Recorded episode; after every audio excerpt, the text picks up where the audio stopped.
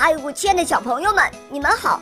我是你们的好朋友小肉包哦，欢迎大家来到肉包来了。今天肉包会带给大家什么故事呢？赶快一起来听吧！喵。小松鼠学魔法。小朋友，想学魔法吗？我们来听小松鼠是怎么学魔法的吧。小松鼠向好心肠的巫婆学魔法。可是他太调皮捣蛋了，学了很久也没有学会。小松鼠啊，小松鼠，有太多的东西吸引了他的注意力，他觉得学习魔法没有意思。有一天，他的好朋友小猪被大老虎抓走了，小动物们又着急又害怕，就请小松鼠帮忙。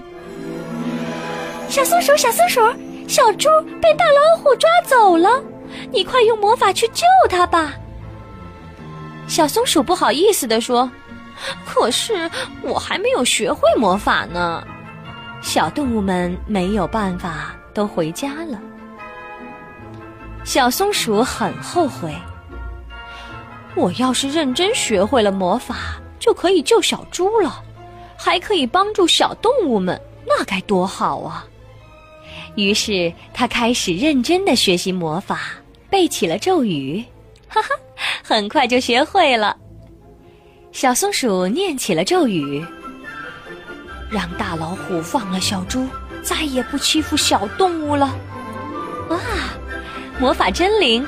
大老虎中了魔法，可怜巴巴的叫：“好心的小松鼠，你不要再念了，我马上放了小猪。”再也不欺负小动物们了。大老虎很快放了小猪，而且成了小动物们的好朋友。看到小朋友们幸福快乐的一起生活，小松鼠好高兴啊！因为它不但学会了魔法，而且还能用魔法去帮助朋友们了。小朋友，你也要多帮助小伙伴啊！